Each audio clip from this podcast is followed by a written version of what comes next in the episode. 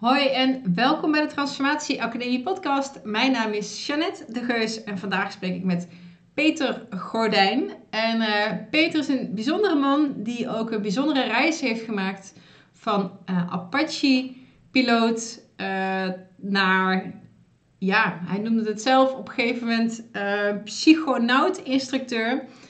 wat hij doet is dat hij, hij geeft cursussen en workshops rondom non-dualiteit een onderwerp uh, waar ik graag over spreek. En uh, hij ondersteunt dat met het gebruik van uh, ja, psychedelische middelen zoals psilocybine. Dus niet zozeer ayahuasca, maar een mengeling tussen ayahuasca en psilocybin. Nou, voor de vaste luisteraars van de podcast weten dat dit zeg maar een gesprek naar mijn hart is. Dus we gaan ook lekker de diepte in over ego, bewustzijn, verlichting, allerlei leuke onderwerpen, eenheidservaringen. Dus ik hoop dat je het interessant vond en uh, dat je uh, geniet van deze podcast. Het is lekker buiten in het zonnetje opgenomen voor zijn uh, camper. In, waar zaten we ergens in de buurt van Utrecht. Dus ehm, als je dit op YouTube kijkt, dan weet je waar we zitten. Um, voordat we naar Peter gaan luisteren, even kort iets over de sponsoren. En dat is uiteraard Love Fit Food. als jij nou een uh, lichamelijke en mentale reboot wil, uh, dan kan ik je de Fit Food 30 zeker aanbevelen. Je gaat uh, 30 dagen clean eten, 30 dagen geen suiker, geen gluten, geen zuivel. Niet omdat dat des duivels is of omdat je dat nooit meer zou mogen eten. Het is geen quick fix, geen wondermiddel. Um, maar wat we zien met de duizend mensen die inmiddels de Fit Food 30 hebben doorlopen, is dat het ze leert om te kunnen eten op gevoel, om te kunnen inchecken wat werkt voor mijn lijf en, uh, en wat niet.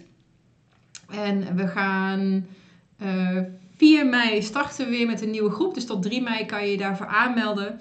En um, ja, het is ook de laatste Fit for 30 die we voor de zomer gaan doen. Dus als je nou uh, ja, met een lekker gevoel en met een fijn lijf de zomer in wil gaan, kijk dan zeker eventjes op www.fitfood30.nl. Uh, tot zover de sponsorboodschappen. gaan we gauw verder met Peter. En ik spreek je heel graag volgende week weer.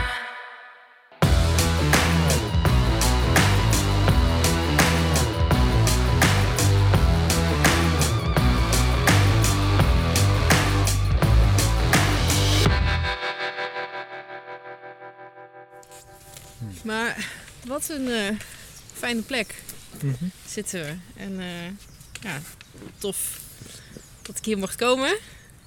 Leuk dat je er bent. Ja, ja. ja. Uh, volgens mij uh, gaan we gewoon meteen lekker uh, de diepte in zometeen. Mm -hmm. Want ehm, ja, je hebt nogal een bijzonder verhaal. Mm -hmm. Van Apache-piloot naar... Ja, naar na wat? Probeer je dat maar eens uit te leggen. Ja, ja, ja. ja. misschien kan je dat dan ook beter zelf doen. ja, ja. Poeh. Ik kan er ontzettend veel namen aan geven. Um, feit is in ieder geval dat ik dus na mijn Apache carrière zeg maar um, uiteindelijk dankzij een ayahuasca ceremonie een eenheidservaring heb gehad. En um, ik was daarvoor al met persoonlijke ontwikkeling bezig, zelfs een boek over geschreven daarvoor. maar toen na die eenheidservaring zeg maar was in één keer kaakhelder waar al die spirituele dingen over gaan. En zelfs alle religies uiteindelijk naar wijzen. En we hebben dus ook kraakhelder hoe het zit met alle worstelingen waar we in ons leven tegenaan lopen. En, uh, het is echt alsof ik een kijkje heb gekregen achter de schermen van het leven. De illusie heb doorzien, door de matrix heb gezien, hoe je het ook wil noemen. En dat was zo'n gigantisch diepe ervaring voor mij. Zo'n gigantische openbaring. Zo'n wow moment, zeg maar. Zo'n zo'n aan de ene kant zeg maar waanzinnig gaaf, extatisch lekker, uh, fantastische ervaring. En tegelijkertijd had het ook iets met zoiets van hier moet ik iets mee. En, en dat laatste, daar is een gigantische impuls in mij ontstaan om, om dit dus op de een of andere manier aan mensen duidelijk te maken. Hoe onbewust zeg maar, we ons eigen leven zo ongelooflijk onnodig moeilijk maken. Mm. Dus ik kon dat niet voor mezelf houden. Dus ik ben een nieuw boek gaan schrijven dat binnenkort uitkomt. En ik ben een cursus gaan opzetten. Waar ik gisteren nog hier, uh, daarom sta ik hier tenslotte met mijn camper. Um, we hebben hier een, uh, hier is een workshop locatie die we dan uh, gebruiken voor de terugkomdagen. mega interessant. En, dus alles wat ik nu eigenlijk doe is, is mensen ehm, datgene wat niet beschreven kan worden in woorden, maar wat mm. waardevoller is dan wat je ook kan bedenken aanreiken. Even naar dat, want ehm, hoe kwam je met ayahuasca in aanraking? Want ik snap, voor jou is dat je, je kick-off, zeg maar, jouw Big Bang Een Big Bang, geweest. ja, ja. ja. Ja, niet de kick-off. Nee, ja, de kick-off, dat geloof ik ook, dat, dat, dat zit daarvoor. Ja. Maar wat, ehm, hoe zag je leven er op dat moment uit? Hoe, zeg maar, voor je, je hebt zeg maar voor en na, denk Mhm. ik. Ja, ja klopt. Ja. Hoe, zag je het, hoe zag het daar ervoor uit? Nee, zeker voor en na. En dat is ook wel goed om even te benadrukken dat ik ben niet de enige die dat meemaakt.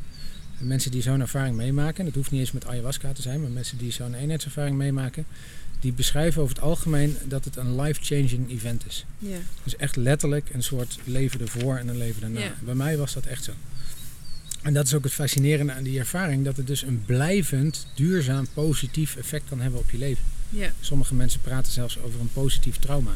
ja, ja. Dat vind ik een hele mooie beschrijving. Omdat iedereen weet hoe, hoe heftig de impact kan zijn van een negatief trauma. Maar vrijwel niemand weet dat er ook een positieve tegenhanger van bestaat. Ja. Maar goed, ik ben dus hiervoor inderdaad eh, tien jaar lang eh, Apache-piloot geweest bij de luchtmacht.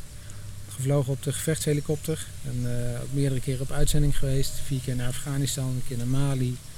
Ehm, ook eh, qua carrière doorgegroeid tot section lead, instructeur, weet ik veel wat. Dus het is, ehm, ook dat was een interessant avontuur, laat ik het zo zeggen. Heel veel boeiende ervaringen opgedaan. En eh, het was natuurlijk super vet om in zo'n machtig apparaat te vliegen. Was dat een Ehm, klein, kleine jongensdroom ook? Ja, een beetje wel, ja. Ja? ik heb me eerlijk gezegd afgekeken van mijn zus. Mijn zus die is gaan solliciteren voor piloot bij de luchtmacht. Oh joh. En eh, die heeft me op het idee gebracht. En eh, vanaf dat moment was ik meteen verkocht. Ik dacht, dat wil ik en niks anders. En eh, zij was halverwege de keuring, eh, kwam men erachter dat ze eigenlijk wel wilde vliegen, maar niet militair wilde worden. Oké, ja. Dus het is denk ik goed dat, dat zij de keuring niet heeft gehaald, want dat klopt ook. En ik, ja, voor mij klopte dat wel. Dus eh, ik zag dat wel zitten, dat avontuur en wapens en eh, dat soort zaken. Dus, eh, dus ben ik daarin beland. En, ja, hele interessante ervaring. En, en toen ben ik uiteindelijk, ben een, ehm, vlak voordat ik voor de tweede keer op uitzending zou gaan, kwam ik met een hernia thuis te liggen. Ehm, zoveel pijn in mijn rug dat ik gewoon echt niet meer op uitzending kon. Ik heb het zo lang mogelijk geprobeerd om het nog voor elkaar te krijgen, want ik moest en zou op uitzending gaan, want ik zat nog helemaal in die avontuurdrang, weet je wel. Ik wilde daarheen, ik wilde in gevecht zijn, ik wilde schieten. En, weet je wel, echt die, die, die eagerness van een jonge piloot. Eh, in ieder geval die in mij zat, laat ik het zo zeggen. Eh, maar goed, toen kwam ik dus met de hernia thuis liggen. En dat is voor mij de kick-off geweest. Mm. Dat is de crisis geweest. Want de meeste mensen hebben een crisis of een crash nodig of wat dan ook. Om zeg maar in zo'n persoonlijke of spirituele zoektocht terecht te komen. Nou, dat was voor mij de hernia. Ja, dat was een moment dat ik echt dacht van ja, maar ho even. Als ik niet meer die stoere piloot kan zijn, wie ben ik dan eigenlijk nog? Mm. Ja. En dat, eh, zo is dat voor mij begonnen eigenlijk.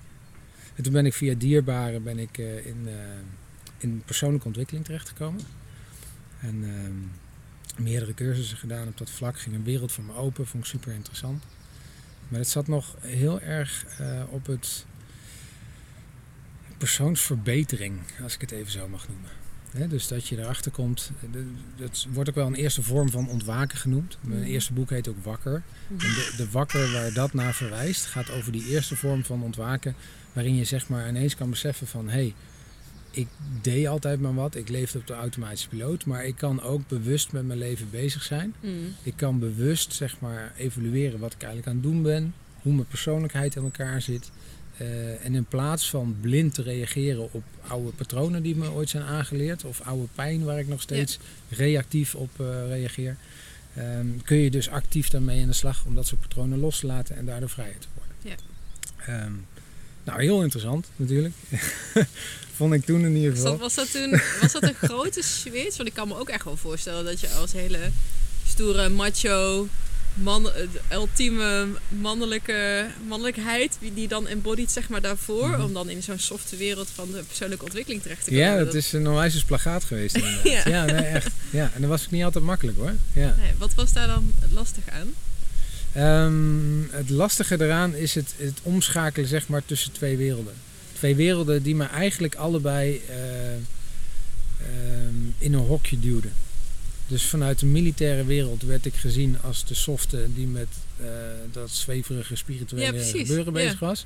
En vanuit de spirituele wereld werd ik gezien als de lompe militair die eh, niks te zoeken heeft in zo'n zacht, spiritueel, mooi, lieflijk, eh, peace wereldje, weet je wel. Ja. Die geloven nog dat er een bepaalde vorm is van, van hoe we liefdevol zouden moeten zijn. Ja. In plaats van dat alles liefde is. Ehm, en dat, eh, dat kreeg ik daar wel regelmatig eh, geprojecteerd op mij. ja. Dus eigenlijk in beide werelden was het voor mij niet heel makkelijk. En tegelijkertijd vond ik beide werelden mega interessant. Hmm. Dus dat was natuurlijk het lastige eraan. En de een was natuurlijk gewoon mijn baan, dus dat ging gewoon door. Ehm, en daarnaast was ik me steeds verder aan het ontwikkelen in die persoonlijke kant, zeg maar. En toen na een jaar of zeven, toen dacht ik van ja, nou snap ik het wel. Ik denk altijd dat ik alles heel goed weet. Want als ik ergens inspring, dan wil ik het tot de bodem uitzoeken. Ja. Dan wil ik er alles vanaf weten. En ehm, ja, dat heb ik dus eigenlijk ook met persoonlijke ontwikkeling gehad. Dat ik daar vol voor ging. Heel veel boeken gelezen. Heel veel op internet gezocht. Veel cursussen gedaan. En, ehm, ik had natuurlijk geld zat als piloot. Dus ik kon al die dingen doen. Want het is best wel een elite dingetje hoor in Nederland. Als je Mm. eerlijk bent. Heel veel van die cursussen kosten minimaal 1000 euro per week. Ja, dat heeft niet iedereen. Kan je Dus, een voorbeeldje ehm, geven van het soort cursus wat je hebt gedaan? Eh, ja, ik heb meerdere cursussen gedaan bij bijvoorbeeld Van Woude. Dat is een instituut wat nog afstamt van, eh, van een, uiteindelijk een afstammeling zeg maar, is van eh, de Bhagwan, van Osho. Hm? Ehm, ik heb ook bij Jan Geurts ben ik geweest. Ehm, twee keer de jaartraining gedaan bij. Ehm, of een jaartraining en dan die vervolggroep zeg maar. Tantra, bij het Centrum voor Tantra heb ik me ook in verdiept. Zen heb ik een tijdje gedaan. Ehm, ja, en daarnaast ook gewoon heel veel eh, gelezen en, en eh, ehm, van alles gedaan. Eh, Vipassana uiteindelijk ook gedaan, stilte meditatie, stilte retreat. En, ehm, nee, ik vergeet er vast nog een aantal, Mm. maar dat eh, maakt hem niet veel uit. Maar het is meer de combinatie, dat ik gewoon op... Ik, ik probeer me nooit blind te staren op iets. Want dat zag je ook bijvoorbeeld, ik ben gestart bij Van Wouden, begon dan met zo'n weekendje en daarna zo'n langer traject. En dan, dan zag ik dat daar mensen zijn die zeg maar ehm, het, het Van Wouden gedachtegoed zagen als, als, als het, eh, hoe noem je dat? Die, die zaten zeg maar vast in dat kader, Ja. om het zo maar uit te leggen. Ja. En dat is zonde. Want datgene waar het werkelijk om gaat, omvat alles en heeft een kloppende plek voor alles en Mm. sluit niks uit.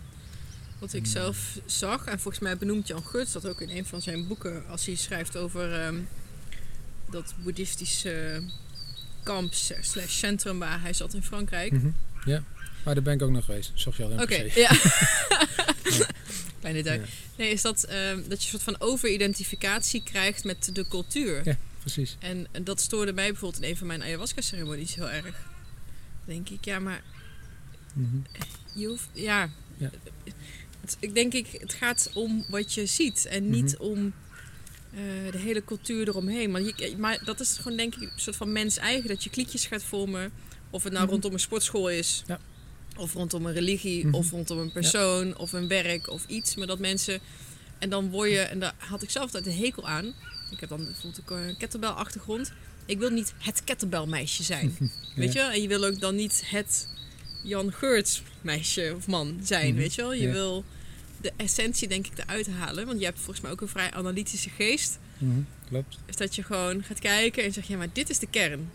Oké, dankjewel maar voor de deze kern. kern, de kern gaat altijd verder dan de leraar die hem aanreikt. Hmm. Dus als je datgene wil gaan zien waar we allemaal naar verwijzen, dan zul je altijd voorbij moeten gaan aan je leraar. En iemand die altijd maar blind blijft staren op de leraar of op het instituut of op de groep inderdaad of, of op het document wat de verwijzing is of wat dan ook. En dan helemaal hoe je je dan moet kleden, gedragen, hoe je, Morele hoe codes, je, hoe je spreekt. sorry. ja, culturele codes. Zo, ja. Ja, culturele morele codes die, die passen niet in mijn levensvisie. Nee. Eh, En mijn levensvisie bestaat alleen absolute vrijheid. Absolute vrijheid. Er is geen enkele geldige smoes om niet naar je innerlijk kompas te luisteren. Om niet te doen wat voor jou goed voelt. En is dat ook de reden dat we eh, ja, voor een camper zitten? Is dat jouw ultieme vrijheid? Eh, nee hoor, want die ultieme vrijheid kan overal. Ja. Kan in iedere situatie. Altijd, overal. Sterker nog, als je denkt dat het de ultieme vrijheid voor een camper is, dan heb je alweer een bepaald beeld van hoe het zou moeten zijn. En dan ben je Ja. dus niet ultiem vrij. Ja, dan ben je Ja. dus weer aan het identificeren met dit vormt. Ja, dan heb je een beeld van hoe het zou moeten zijn. En als jij een beeld hebt van hoe het zou moeten zijn, dan ben je alweer in verzet tegen het ontvouwen van de kosmische dans. En dat is al een hele subtiele vorm van innerlijke verkramping. Kunnen, we, kunnen we helemaal vrij zijn dan? We zijn al vrij. Kunnen we ons ooit niet identificeren? Nou, de, de grap is dat, want we, je hebt het over identificeren. En identificeren slaat eigenlijk de spijker op zijn kop. We krijgen aangeleerd in deze maatschappij dat we een klein individu zijn. Een mens. Een kwetsbaar mens. Een, een mens met tekortkomingen. eh, Met goede en slechte kanten, maar dus ook met tekortkomingen. Eh, een mens dat zich staande moet zien te houden in deze wereld vol gevaren. Weet ik veel wat allemaal. En dat is een heel, heel beperkt wereldbeeld. En een heel beperkt zelfbeeld. En ehm, dat heeft dus te maken met de identificatie met eh, het individu of het ego of hoe je dat ook wil noemen.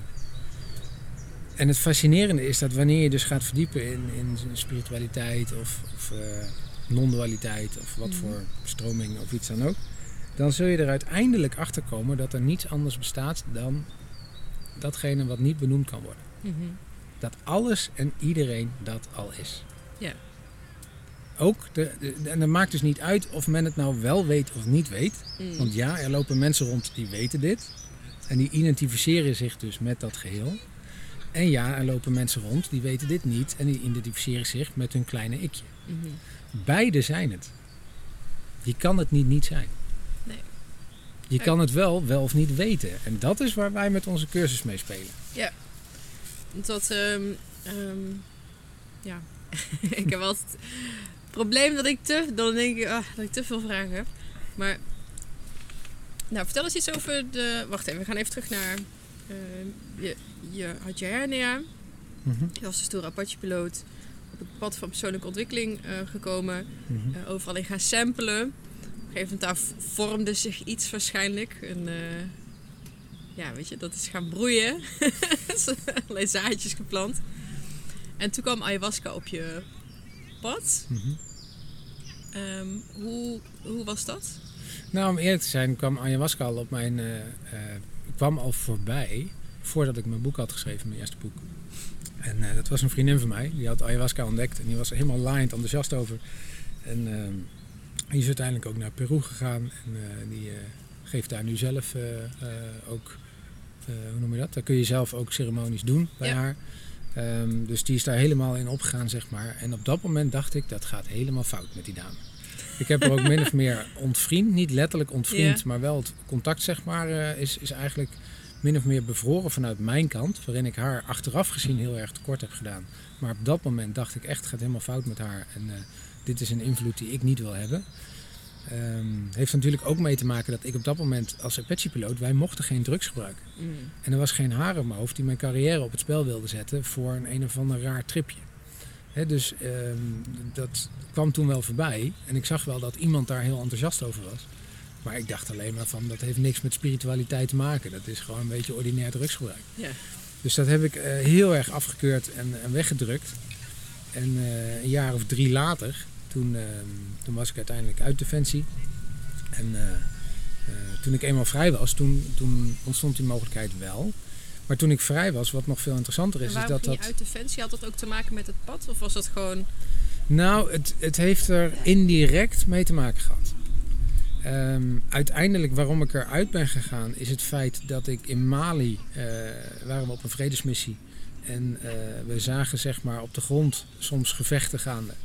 Ehm, en theoretisch gezien, als je kijkt dat wij als vredesmissie daar zijn om een, eh, een staakt het vuren te waarborgen, te Ja. bewaken, dan eh, kon ik het niet over mijn hart verkrijgen, laat ik het zo zeggen, om daar boven te hangen, dat te zien.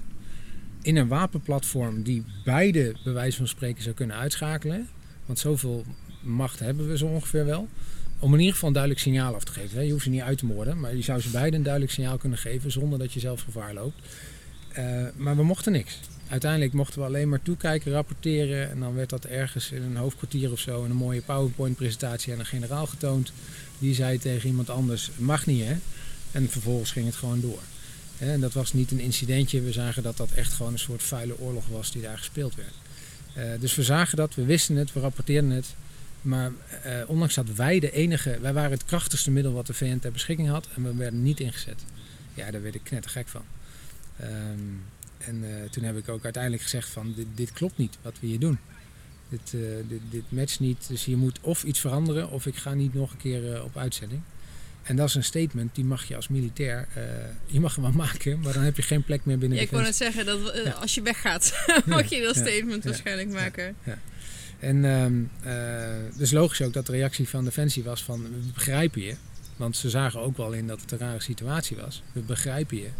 Maar we hebben alleen plek voor een militair die onvoorwaardelijk altijd, overal naar op uitzending gaat. En dat snap ik ook. Want anders kan een militair apparaat niet werken. Ja. Dus er was maar één mogelijkheid en dat was dat ik Defensie uitging.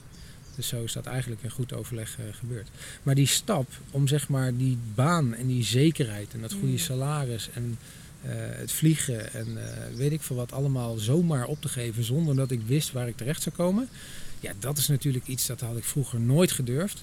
En dat is natuurlijk ontstaan doordat ik met die persoonlijke ontwikkeling steeds meer vrijer werd, steeds minder nodig had, daardoor ook vrijer werd en steeds meer vertrouwen had dat het ook wel goed zou komen. Ja. En dat ik dus gewoon mijn hart mocht volgen. Was je Ja. toen waarschijnlijk al bezig met het stukje ego? Want Mhm. als dat gaat, dan is dat dus puur ego eigenlijk. Hè? Van het mooie plaatje. Op Mooie plaatje, maar ook zekerheid. Zekerheid is ook ego. eh, ja. Voor het volgen van ja, een innerlijk kompas. Mhm. Ja, dat is daar Ja. al volgens mij een heel mooi, eh, mooi voorbeeld van. Mhm. Ja. Ja. Wat was Ja, en daar... tegelijkertijd, als ik er nu op terugkijk, dan lach ik erom hoe het toen ging. Ja? Want ik denk natuurlijk wel dat ik toen al een aardig eindje van mijn ego af was. En zo, dat dacht ik toen. Maar dat was natuurlijk eh, een gevalletje spiritueel ego die daar eh, een beetje tof liep te doen. En wat is eh, spiritueel ego? Ehm, spiritueel ego, dat is iemand die nog wel degelijk gelooft in zijn ik. Alleen die dus denkt dat hij veel spiritueler is dan de anderen. Ja. Ja. Kijk mij spiritueel zijn. Ja, Ik Ja. ben spiritueel. Mijn, ik, ben, ik heb minder ego dan jij. ja dat precies. Dan, ja, ja. Dat. En je daarmee boven de ander plaatst. Ja. En ik zal je sterker vertellen, na de eenheidservaring heb ik daar ook nog last van gehad. Want toen had ik zoiets van, ik weet het en de rest niet. Ja. En daarmee had ik, want je kan, eh, ik weet het en de rest niet. Kun je zowel zeg maar eh, vanuit een neutrale, eh, pure werkelijkheid zeggen, als vanuit een, een arrogante houding van ik ben beter dan jullie. Mm. En in het begin heb ik echt wel die, die houding gehad van iedereen moet dit weten en ik ben nu de, degene die iedereen dit nieuws moet gaan verkondigen of zo, weet je wel. Dat is echt die zendingsdrang. Ik heb wel eens gehoord dat dat ook gewoon een hele logisch, logisch, eh, logische fase is Tuurlijk. in je ontwikkeling. Ja. Zei Jan Geurts ook, die zei het heel mooi. Die zei van ja, als je door de woestijn loopt met allemaal eh, dorstige mensen. Je hebt al een dag niks te drinken gehad en je vindt ergens water. Ja, wat is dan je reactie? ja.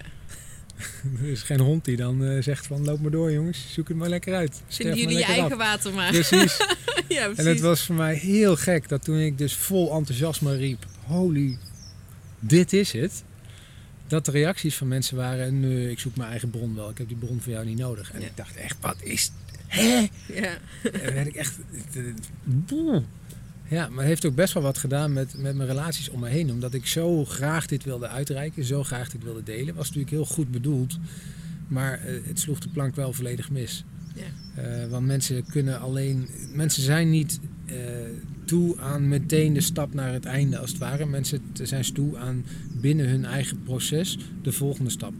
Dus binnen een, een mens, zeg maar, mensenverschijningsvorm, en is in zichzelf dus ook een bepaalde conditie, zou je zeggen, waarin de condities gunstig zijn voor een bepaalde stap. En niet voor een stap die je ze door de strot heen wil douwen. Ja. Ja. Ja, je, je, ehm, je hebt zeg maar je comfortzone, de oncomfortabel en de paniczone. Je wil niet in één keer naar de paniczone, maar je wil Ja. wel stretchen zeg maar buiten wat voor jou nog net eigenlijk net oncomfortabel is. Maar daar zit je groei. Ja, nou ja, dat is wat, wat je mensen kan aanreiken Ja. en waar je mensen een stapje verder mee kan helpen. Voor zover je gelooft dat verder, want verder is niet beter. Men hoeft niet verlicht te raken, men hoeft niet te ontwaken. Men Ik hoeft vind niet... dat trouwens, zodat ik je ontbreek, qua non-dualiteit, want net hadden we ook al, raakte dat ook al aan. Ehm, dat vind ik soms wel lastig te begrijpen, dat eh, de, de spanning, zeg maar, de wrijving tussen, aan de- aan de ene kant is alles is zoals het is. Mhm. Weet je wel, er zijn mensen die het wel weten, er zijn mensen die het niet weten. Ehm, maar er is ook het gevoel hebben van beter zijn en minder goed Mhm. zijn. Maar ook dat is oké.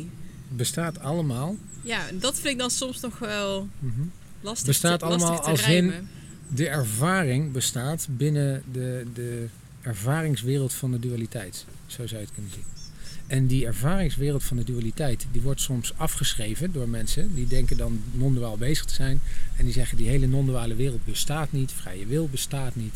Daarmee duwen ze als het ware die hele non-duale ervaring weg. En zeggen ze er is De alleen de het duale. non-duale.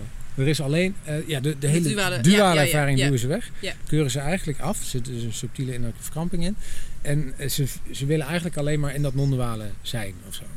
Ja. En dat is zonde, want het non-duale, waar het, werkelijk, waar het woord non-dualiteit naar verwijst, want dat is ook maar een woord, dat is ook maar een concept, waar het naar verwijst is datgene wat alles in zich draagt, dus ook de volledige, complete duale wereld. Met alle mogelijke ervaringen Ja. die er maar zijn. Inclusief jouw ervaring, mijn ervaring, eh, materie, alles wat je maar kan bedenken, eh, is daarin. Ja. Het is wel grappig wat je zegt, iets afduwen, Mhm.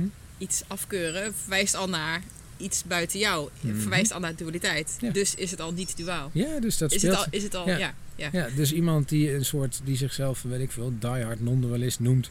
En zegt van nee, die non-duale wereld bestaat niet. En die, die wil hier eigenlijk niks meemaken. Dat kan toch Die is eigenlijk hartstikke duaal bezig. kan dat toch eigenlijk helemaal niet zeggen? Hmm. Ja, of hij kan het misschien niet zien. Maar Ja. goed, hè, uiteindelijk kun je het sowieso niet beschrijven. Want datgene waar het werkelijk over gaat, gaat voorbij aan woorden en concepten. Ja, zodra je het beschrijft, ben je duaal bezig. Ja, dus ook mijn boek wat binnenkort uitkomt, het tweede boek wat ik heb geschreven, gaat wel echt hierover. En eh, dat is een, ook maar een verwijzing. Ik kan het niet letterlijk uitleggen. Het is een verwijzing naar datgene wat mij het meest dierbaar is en wat iedereen het meest dierbaar zou niet moeten zijn, want het hoeft niet. Maar ik kan je wel vertellen dat als dat het meest dierbare is in je leven, als je weer verliefd wordt op datgene, dan, dan is het leven een feestje. En dan gaat het moeiteloos, gaat het vanzelf. Dan, dan ben je nooit meer onzeker, ben je nooit meer bang. En dan alles is gewoon wauw dan. En dat, eh, ja, die- die levenservaring gun ik iedereen. En in de cursus, dat is het interessante aan de cursus die we hebben opgezet. Ehm, de, de ultieme waarheid noemen we dat. En daar eh, bieden we dus een combinatie.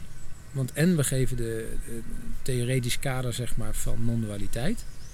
Gecombineerd met de ervaring, zo'n eenheidservaring, of een hogere staat van bewustzijn, of hoe je dat ook wil noemen, die we opwekken met een psychedelisch middel. Hmm.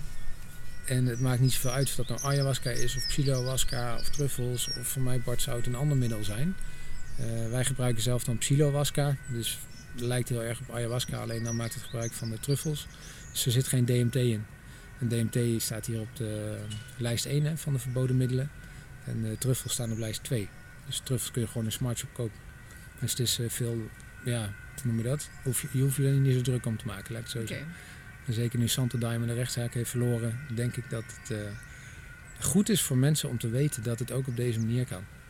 Want ayahuasca is slechts een ingang naar het goddelijke. Of het onbeschrijfelijke, of hoe je dat ook wil noemen, of naar die eenheidservaring.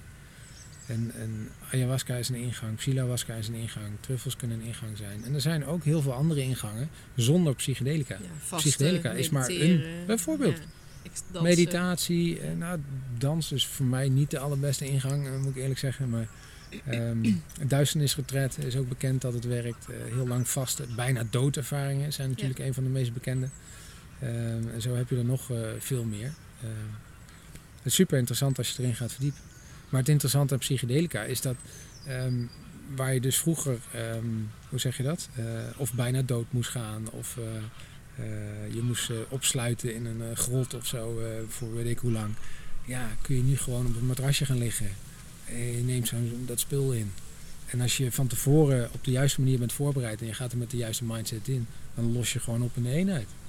Het is een, wat ze vroeger een mystieke ervaring Ja. noemden. Ja, Zeker weten. Tijdens mijn opleiding ook wel wat over gehad. Maar ehm, je zegt hè, de juiste intentie. We hebben het dan over ja, set en setting, zoals ze dat dan eh, ja, noemen. heel belangrijk. Ja. Ehm, ja, misschien is het wel leuk als je wat over die cursus ehm, eh, vertelt, als je dat wil. Mhm. Ja hoor, dat is goed. Ja. Nou, we bieden in ieder geval twee, eh, twee dingen aan. Of eigenlijk drie. We hebben ook een soort introductieworkshop. Maar die doen we niet zo vaak, want dat is allemaal veel te veel geregeld en gedoe. En dat, is, is slechts een, tipje van de sluier. Vind ik niet zo Ik interessant. vind het wel mooi dat je een tipje. Ik, ben- doet zo en ik moet meteen denken aan het kopje ayahuasca. ja. Ja, een nipje, een nipje. ja. Maar dat is echt. eh, maar goed, hè, mensen moeten klein beginnen. Dus dat is eh, ook wel belangrijk. Maar, eh, maar goed. Waar het dan interessant wordt, is vanaf de driedaagse. De driedaagse, daar zit namelijk een ceremonie in. Dat is een driedaags weekend. Dan begin je op donderdagavond. Donderdagavond dan kom je even gewoon aan. Eh, leggen we je even uit eh, wat je te wachten staat van het weekend. En eh, hoe we met elkaar omgaan en dat soort dingen. Ehm, eh, dus het is belangrijk dat we daar eigenlijk al de setting neerzetten, zeg maar. En gewoon op een hele ontspannen manier, op een alternatieve manier kennis maken met elkaar. Want je gaat elkaar niet leren kennen. Dat is een ego-spelletje. Een beetje tof doen, laten zien hoe goed je bent en anderen leren kennen. En dat willen we allemaal niet. Zonde van je tijd, zonde van je energie. Dus ehm, we gaan ons dan richten, de hele vrijdag staat in teken van voorbereiding. Eh, en dan gaan we dus heel veel theorie doen, maar ook allerlei oefeningen doen om je voor te bereiden op uiteindelijk eh, de ceremonie eh, op zaterdag. En dat is ook echt wel waar we ons onderscheiden zeg maar, van andere aanbieders. De meeste aanbieders, daar ga je eh, over het algemeen dezelfde dag nog. Soms krijg je een uur later al je glaasje en eh, succes. eh. De meeste mensen hebben geen idee waar ze aan beginnen voordat ze zo'n ceremonie ingaan. Nou, bij ons hebben ze eerder een overload aan informatie en eh, voorbereiding dan dat ze te weinig hebben. En dat, dat maakt een wereld van verschil. Want alles staat of valt tijdens een psychedelische reis met eh, de, de, de manier waarop je erin gaat. Als jij er Ehm, als jij bij het eerste het beste wat je eh, niet wil. want Je krijgt een, een serie aan ervaringen ga je krijgen. Mhm. En als jij bij het eerste het beste wat je tegenkomt in de weerstand schiet of in de angst schiet. En daarin blijft hangen. Dan staat je een hele zware en heftige ervaring te wachten. Die ook heel lang stand houdt en die heel groot kan worden. Mhm. Terwijl als je weet wat je moet doen. Dan kun je meteen door de weerstand heen prikken. Kun je meteen door de angst weer eh, doorheen prikken. En dan kan het zelfs hele diepe thema's waar je in je leven normaal gesproken mee worstelt. In een mum van tijd transformeren. Waardoor je gewoon niet alleen dan een waanzinnig mooie ervaring hebt. Maar zelfs nog een ervaring die dus daarna in je leven een onwijs positief na-effect heeft. En dat is, dat is mega interessant. Maar dat staat of valt met voorbereiding. Mensen moeten weten waar ze aan beginnen. Mhm. Als men praat over bad trips of over weet ik veel wat voor... eh, ik krijg echt de raarste verhalen af en toe te horen. Ehm, het, het berust allemaal op uiteindelijk weerstand of angst... die altijd is veroorzaakt door onwetendheid. Ja. En dat is gewoon niet nodig. Het mag best. Je, je kan ook bij andere aanbieders kun je waanzinnig mooie ervaringen opdoen. Hallo, ik heb zelf bij de Gewijde Reis een, een eenheidservaring gehad.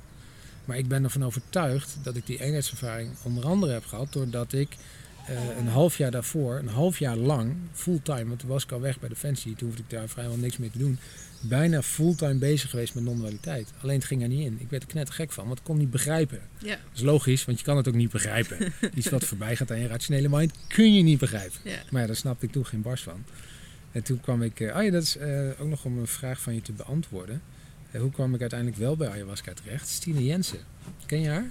Filosofe, een Nederlandse Nee. filosofe.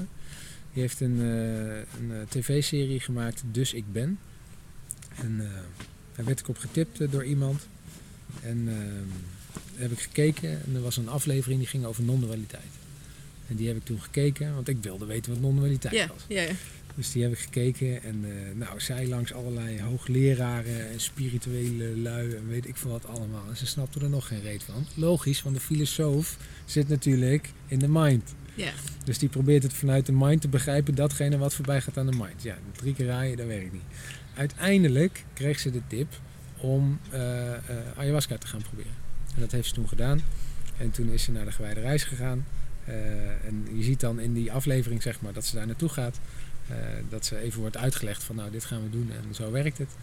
En eh, tijdens de, de ceremonie zelf wordt niet gefilmd. En heel terecht denk ik. Want Mm. de, de, de paar documentaires en dergelijke die gemaakt zijn over ayahuasca, waar ze wel filmen tussendoor, dat geeft zo'n vertekend en eh, over het algemeen alleen maar negatief beeld, zeg maar. Eh, omdat men nooit kan weten wat er werkelijk gebeurt totdat je het zelf hebt gedaan. Mhm. Ehm, maar goed, aan het einde van die aflevering, daar was ze dus. toen werd ze ook gefilmd. En toen zei ze zoiets in de richting, ik weet niet meer exact, want het is al jaren geleden dat ik het gezien heb. Maar ze zei iets in de richting van: Ik weet het nu, maar ik kan niet uitleggen. Ja. ja. En toen, ja, toen was het duidelijk. Toen dacht ik: God, oké, dat moet ik doen. Toen dacht je, oh oh, nu word ik ook die vriendin die ik toen eh, Ja, aan de kant Nee, dan- heb gezet. er zit niks anders op. Ja. En op dat moment, ik was vrij, ik zat niet meer gebonden aan defensie. En, ehm, eh, dus ik kon doen wat ik wilde. En eh, ik hoefde aan niemand verantwoording af te leggen. En ik had ook niks te verliezen of zo. Dus het was echt zoiets van, oké, dan gaan we er ook vol voor. Dus ingeschreven bij de gewijde reis meteen voor een zesdaagse. Dus zo'n zesdaagse retraite waarin je meerdere keren ayahuasca kan doen. En de eerste keer kwam ik daar en meteen de eerste dag op dat matje gaan liggen. Ik denk, nou kom maar op, gaan we ervoor, weet je wel. En super fanatiek ook aan het dieet gehouden vooraf Ja. en zo. En, eh, eh, veel te weinig gedronken ook, omdat dat stond ook in hun voorbereiding dat je niet veel moest drinken. Maar dat bleek er achteraf met iets heel anders te maken te hebben. Wat ik gewoon verkeerd begreep. Maar ehm, uiteindelijk kwam het erop neer dat ik s'avonds daar lag op mijn matrasje, had gedronken. Allemaal lui om me heen begonnen allemaal raar te doen. En eh, eh, de, de een lag zalig gelukkig te wezen, extatisch. En de andere die, die flipte zo ongeveer. En er gebeurde van alles. Ja. En bij mij gebeurde er niks. Oh, dat was frustrerend joh. Super grappig. Ik heb zes uur lang echt, echt enorme frustratie gehad. Ja. En eh één keer mogen kotsen, dat was mijn hoogtepunt van de avond. En toen, eh, ja, nou, dat was het. Nou, toen, toen had ik er natuurlijk even de balen van. De volgende dag even niks gedaan. En, of niks. In zo'n retreat kun je ook allerlei andere dingen doen. Dus in de zweethut geweest en Mm. nog wat andere, dat soort workshop-achtige dingen. Dat was op zich wel leuk. En ehm, nou, toen eh, de derde dag, toen dacht ik, nou, dan gaan we er weer voor. En die derde dag, toen, eh, eh, ja, toen lag ik daar. Nou, eerste glaasje, gebeurde weer niks. Ik denk, godver. Nou, mocht geen tweede glaasje. Dat had ik de eerste, de eerste keer had ik ook twee glaasjes op. Dus nou, het tweede glaasje kreeg ik uiteindelijk. Nou, gebeurde er weer niks. Ik denk, nou, dat wordt dan niet net zoals gisteren, hè? Of net als de eerste avond. Dus uiteindelijk nog een glaasje gevraagd. Na lang zeuren kreeg ik een derde glaasje. Gebeurde weer niks. Uiteindelijk denk ik van, oh, er moet even iets gaan gebeuren nu. Want ik, wil, ik, ik moet hier doorheen. Er moet iets. Ik wil wat al die andere mensen meemaken. Ik wil weten wat er gebeurt. Ik wil die ervaring ook hebben. En, eh, dus ik wilde nog meer. En eh, dat kreeg ik niet van de gewone hulpbegeleiders, zeg maar. Dus ik vroeg op een gegeven moment om de ceremonieleider. Maar die bleek dan even aan het eten te zijn. Want die lui, die zit, dat is een hele lange zit voor hun. Dus die moeten ook soms even aan zichzelf denken natuurlijk. Dus die was er even niet. Toen kwam er een andere begeleider bij me zitten. Mirjam Klein. Een vrouw die ik nooit zal vergeten. En die een mega diepe plek in mijn hart heeft. Die kwam bij me zitten. En ik vertelde haar hoe het zat. Ze haalde een vierde glaasje voor mij. Kwam bij me zitten, legde de hand op mijn hart. En binnen 10 minuten was ik vertrokken. En vanaf toen wist ik wat reizen inhield. In het begin was het echt nog een soort trippen, als het ware. Hè, met allerlei rare kleuren en vormen. Waanzinnig lekker en gaaf en mooi en tof. Mhm. Maar het had niks met spiritualiteit te maken. Eh, maar dat is een overgangsfase, Ja. hoorde ik achteraf. Ja. Ehm, ja, en toen kwam ik in een soort droomwereld terecht waar van alles gebeurde. En sommige dingen overkwamen me. eh, en andere dingen die kon ik als het ware laten ontstaan. En dat, dat werd een soort speeltuin uiteindelijk. Ik werd steeds vrijer en uiteindelijk was ik een soort puur bewustzijn dat daar gewoon kon meemaken wat hij maar wilde meemaken. En dat was echt waanzinnig, want als je eenmaal uit je lichaam bent, dat scheelt. Mhm. Het lichaam is ongelooflijk traag. Hè, bewustzijn is instant. Het lichaam, dat moet je ergens heen slepen, moet je verplaatsen. Dat hoeft daar niet. Eh, je hoeft maar ergens aan te denken en het is er. Ehm, het lichaam is kwetsbaar, kan iets mis mee gaan. In het de pure bewustzijn kan niet kapot. Dus je kan alles meemaken wat je maar mee wil maken. Dus je kan voorbij de dood, je kan alles wat je maar kan bedenken, kun je daar meemaken. Waanzinnig. En eh, nou, echt urenlang eh, onwijs van genoten. En uiteindelijk, toen begon er zoiets om me door te dringen. Van ja, maar wacht even, nou heb ik nog steeds niet. Dit, dit is allemaal wel super tof en leuk en gaaf. Maar hoe zit het nou met die non-dualiteit? En toen, op een gegeven moment, ik weet niet meer exact hoe het allemaal ging, maar ehm, ik ging steeds minder doen. En ik begon, want je kan natuurlijk zelf in die wereld, je hoeft maar ergens Ja, aan te denken en het is er. Hè? Dus je kan je, je wildste seksuele fantasieën kun je daar uitleven op de allermooiste manier. En niet alleen een seksuele fantasie met al die mooie vrouwen, maar ook nog in het allermooiste paleis, weet je wel, wat je maar kan bedenken bijvoorbeeld. En het dan ook nog eens gewoon door je hele lichaam voelen in plaats van op één plek. Nou, dat soort waanzinnige dingen kon je daar meemaken. Super lekker. Gaat voorbij extase. Maar het, het was wel nog, ik was nog dingen aan het doen. Ik was ervaringen aan het opzoeken. Ik was bezig. En er was nog steeds sprake van een ik die van alles aan het doen was en aan het meemaken was. En non-dualiteit ging daaraan voorbij. Ehm, dus op de een of andere manier werd het mij duidelijker dat ik eigenlijk eh, een, stapje opzij had te doen, als het ware. Dat ik, dat ik eh, me nederig aan, ja, nederig een stap terug zou moeten doen, aan de kant zou moeten gaan. Osho zegt ook get out of your own way. Hè?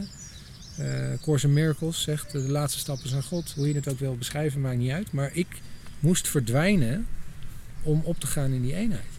En dan heb ik het niet over de ik van mijn lichaam, want mijn lichaam was ik al lang kwijt. Maar de ik van het individuele bewustzijn. En dat is de meest bizarre, waanzinnige ervaring die ik ooit heb gehad. Dat dus uiteindelijk ik steeds minder ging doen. En toen ik dat doorkreeg, ging ik natuurlijk proberen niks te doen. Nou, dat werkt natuurlijk niet. Want dan ben je wel iets aan het doen. Dan ben je aan het doen dat je niet doet. Dat gaat niet. Is loslaten. Je kan niet loslaten. Dat kun je niet doen. Het kan wel gebeuren. Maar het is stoppen met iets doen. En, eh, maar goed, beetje bij beetje loste er steeds meer op. En alles wat ik maar los kon laten, liet ik los. En alles wat ik maar kon stoppen met doen, daar stopte ik mee. En eh, uiteindelijk loste ik dan op en was er geen ik meer. Maar wel ervaring. Want ervaring was er nog steeds. Of ervaring, het ging zelfs voorbij aan ervaring uiteindelijk. Ehm, in het begin nog wel ervaring. Een soort ervaring van de gehele kosmische dans. Waanzinnig mooi beeld. Echt een miljoenkleurig schitterende, onbeschrijfelijke... eh, het allermooiste wat ik ooit heb gezien. Maar uiteindelijk is er ook geen sprake meer van een ervaren van iets. Want bij ervaren is er nog een, een, iets wat waarneemt en iets wat wordt waargenomen. En die twee versmelten uiteindelijk ook. En, of het overstijgt uiteindelijk ook dat. En dan, dan is er niets anders dan datgene wat echt gewoon niet in woorden is uit te drukken. En dat is zo'n waanzinnige ervaring. Dat voelt zo diep, zo thuiskomen, zo liefdevol. Het gaat voorbij aan het gevoel van thuiskomen wat we hier op aarde kennen. Dat heeft daar niks mee te maken. Dit is echt een gevoel dat veel dieper gaat dan dat. Ehm, je weet ook instantaneous, je weet dat je thuis bent. Je weet dat dit je natuurlijke staat is. Dat dit de ultieme waarheid is. Dat dit de, de opperste realiteit is waar men het altijd over heeft. Of zelfs het goddelijke als je het zo zou willen noemen. Want er zijn ook mensen die dat goddelijk noemen. En daarvoor had ik heel veel moeite met eh, goddelijke termen. Daarom ging ik ook naar Jan, Jan Geurts, want die had het nooit over God. Maar eh, oh, joh, ik vind het tegenwoordig prachtig dat er ook zoveel mooie religies zijn die ook proberen te verwijzen daarnaar. Ik heb het niet over de kerk en, en wat ze mensen allemaal wijsmaken wat je wel en niet zou mogen doen. Dat zijn allemaal Je hebt je smoesjes. hebt het over de, de mystieke kant ervan. Exact. Ja. Ja, de pure, zuivere verwijzing naar het goddelijke. Ja. Naar wat zij het goddelijke noemen. En wat ik het onbeschrijfelijke noem, of het wonder van bestaan, of wat voor naam je er ook op plakt, maakt niet uit. Maar dat was zo'n waanzinnig diepe ervaring. Dat is echt, echt ongelooflijk. En dan wordt ook ineens duidelijk dat hè, daarvoor, ik was natuurlijk al tien jaar lang bezig met spiritualiteit en persoonlijke ontwikkeling en weet ik wat. En dan hoor je van die mooie termen voorbij komen van alles is liefde. Denk je, oh leuk, mooie zin, weet je wel. En, oh ja, dat snap ik wel. En ik snapte er geen reet van, jongen. Ik snapte er echt, ik, ik, hoe blind kon ik zijn. Echt waar. Maar denk- Achteraf gezien. Denk je Ja. dat, want eh, toen ik eh, belde, toen vroeg je ook hè, naar mijn eh, ervaringen in Peru en zo. Mhm. Want jij hebt natuurlijk, jouw ervaring was, nou, wa- wat me opvalt is dat er ehm, weliswaar positief, maar dat er wel een, nou een oordeel is het niet. Er hangt wel een affect aan vast. Zeg maar, voor jou heeft het een bepaald een, een emotionele waarde, een, eh, een positieve termen waarmee je het beschrijft. Mhm. Maar dat is natuurlijk ook omdat ehm, ja, je moet het ergens mee beschrijven. Als ik kijk naar mijn eigen ervaringen, dat was veel subtieler. Mhm. Maar ik denk dat de essentie ervan, dat dat hetzelfde is. Ehm, en toen, hè, toen, toen- toen had je zoiets van, ja, maar dan heb je het niet ervaren. Want als je niet dat grandioze effect hebt gehad, wat ik heb gehad, Mhm. en wat ik merk, en ehm, waar ik ook wel waakzaam ook nu voor ben als ik met andere mensen bijvoorbeeld over ayahuasca heb. Dat bijvoorbeeld in mijn eerste ceremonie was ik, werd ik nog heel erg, had ik het verhaal van iemand in mijn hoofd. Van, oh, Mhm. die heeft dit meegemaakt. En dan ga je daarnaar zoeken. Mhm. Wachten tot jij ook zo'nzelfde soort verhaal voorgeschoteld krijgt. Mooi, hè? En Tuurlijk zijn er overeenkomsten. Die, Mm. die eh, geometrische figuren die je in het begin ziet, dat is ook gewoon een stukje ehm, fysiologie, zeg maar. Het heeft te maken met welk deel van het medicijn, medicijn als eerste werkzaam is. Ik weet het niet uit mijn hoofd, Mm. en dat las ik laatst ergens. Dus dat is een soort van fase waar, waar je in zit. Is dat is niet normaal. belangrijk. Sommige Maar- mensen hebben het wel, sommige mensen hebben het niet. Maar het is, het is een hele, het is wel een hele eerste logische Ja. soort van voorportaal, zeg maar. Zo van, dat is de eerste. Mhm. Eh, weet je, en da- daarna eh, Ja. ja. ga je wel of niet verder. Ja, er is eigenlijk een soort overgangsfase waarin het middel begint te werken. Ja, maar een, Waarin- een specifiek deel van het middel. Op een Oh, specifiek deel van de hersenen. Ja, ik, Ja. ik, stom dat ik dat nu niet... eh, Ja, maar dat die bepaalt waarschijnlijk of je wel of niet die visuele eh, dingen krijgt. Maar je gaat in ieder geval merken dat je je ervaring van de, de realiteit zoals je hem gewend bent, de, de normale ervaring zoals je normaal gesproken je leven beleeft, die gaat veranderen. Ja. En dat is die eerste overgangsfase. Dat is het feit dat het psychedelische middel begint te werken. Ja. Dan vervolgens heb je een soort fase waarin je een, een, van alles meemaakt vanuit nog steeds een individueel bewustzijn. Alleen dan wel dus buiten je lichaam. Tenminste, de meeste mensen, sommige mensen maken inderdaad ook sensaties mee in hun lichaam. Ja. Of zelfs bijzondere staten terwijl ze in hun lichaam zitten. Maar voor mij de diepste ervaringen zijn altijd eruit geweest. Ja. Altijd. Ja. Ehm, dus zolang er een lichaam is, eh, in mijn beleving, ik weet 99,9% zeker, ik hou een hele kleine marge over, dat de ultieme onbeschrijfelijke eenheidservaring of mystieke ervaring, daar, dat gaat voorbij aan vormen, dus daar kan geen vorm meer in bestaan. En nu ik het zeg, weet ik het ook zeker, want dit klopt. Mm. Het gaat voorbij aan vormen, dus het is, de, als er nog sprake is van een vorm die wordt waargenomen, dan is het niet dat. Oké. Maar ben jij... Maar het is niet erg, Nee, want nee, er zijn gigantisch veel nog- ervaringen die allemaal waardevol zijn. Ben jij ehm, bang voor eh, om, om het te veel te sturen ook bij anderen? Nou, het is, ehm, eh, hoe moet je dat zeggen? Kijk, vanuit absoluut niveau gebeurt alles vanzelf. Ja. Dus feitelijk doen wij niks, gebeuren wij. Ehm, tegelijkertijd ervaren we binnen de dualiteit een bepaalde marge waarin we speelruimte hebben. Mhm. Een deel hebben we geen invloed op, overkomt ons gewoon. En een deel kunnen wij kiezen. Ik kon bijvoorbeeld, ik heb de ervaring gehad dat ik kon kiezen om wel of niet met jou af te spreken. Ja. Dus daar voel ik een bepaalde ruimte in. Nou, die ruimte, die binnen de wereld van de dualiteit, voel ik ook in onze cursus. Om de eh, mensen die bij ons binnenkomen, om daar dus een bepaalde voorbereiding mee te doen. En die dus ook echt, en dat zie ik ook, een, een bepaald effect heeft. Mhm. Dat is net als dat, omdat ik met jou heb afgesproken, zitten wij hier nu. Ja. Dus het is echt wel zo dat die marge, dat je daarmee mag spelen en dat dat echt wel bepaalde dingen tot gevolg heeft. Ondertussen is het belangrijk, en dan wordt het helemaal leuk, als je zeg maar, het, want spelen binnen die marge wordt pas echt gaaf als je je realiseert dat zelfs dat spelen gewoon gebeurt. Ja. Want dan realiseer je nou weer dat je nooit iets fout kan doen. Ja. Want jij doet het niet. Je gebeurt. Je bedenkt niet je eigen bedachten. Je, je bedenkt niet je eigen keuzes. Ik, ik als in Peter is niet degene die bepaald heeft of jij hier nou wel of niet kwam. Feitelijk heeft het universum of het onbeschrijfelijke door jou heen een uitreiking gedaan naar Peter.